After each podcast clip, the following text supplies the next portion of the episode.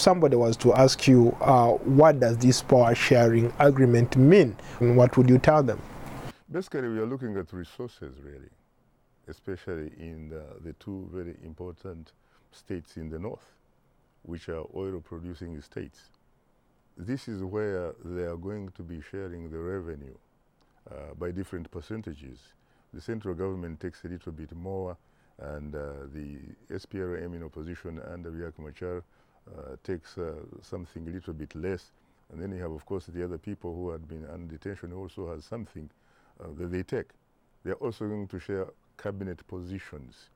You're going to have, for example, 16 positions taken by uh, uh, President uh, Salva Kiir and his colleagues, and then you have Riek Machara, who is going to be having 10 cabinet positions, and then the remaining seven seats are going to be taken by the other third group of, of the detainees. So it looks like, at least from the beginning, if you look at positions and uh, you look at the revenue uh, sharing and the fact that uh, President Salva Kiir ceases to be as strong as he was in the sense that whenever he wants to make very important decisions that affect the country, he has to consult with the first vice president, Riek Machar. The new uh, peace agreement ushers in a new system of government, uh, which is uh, federalism. What that means is taking power from the center and bringing it uh, closer to the people by dividing it uh, almost uh, equally to both parties.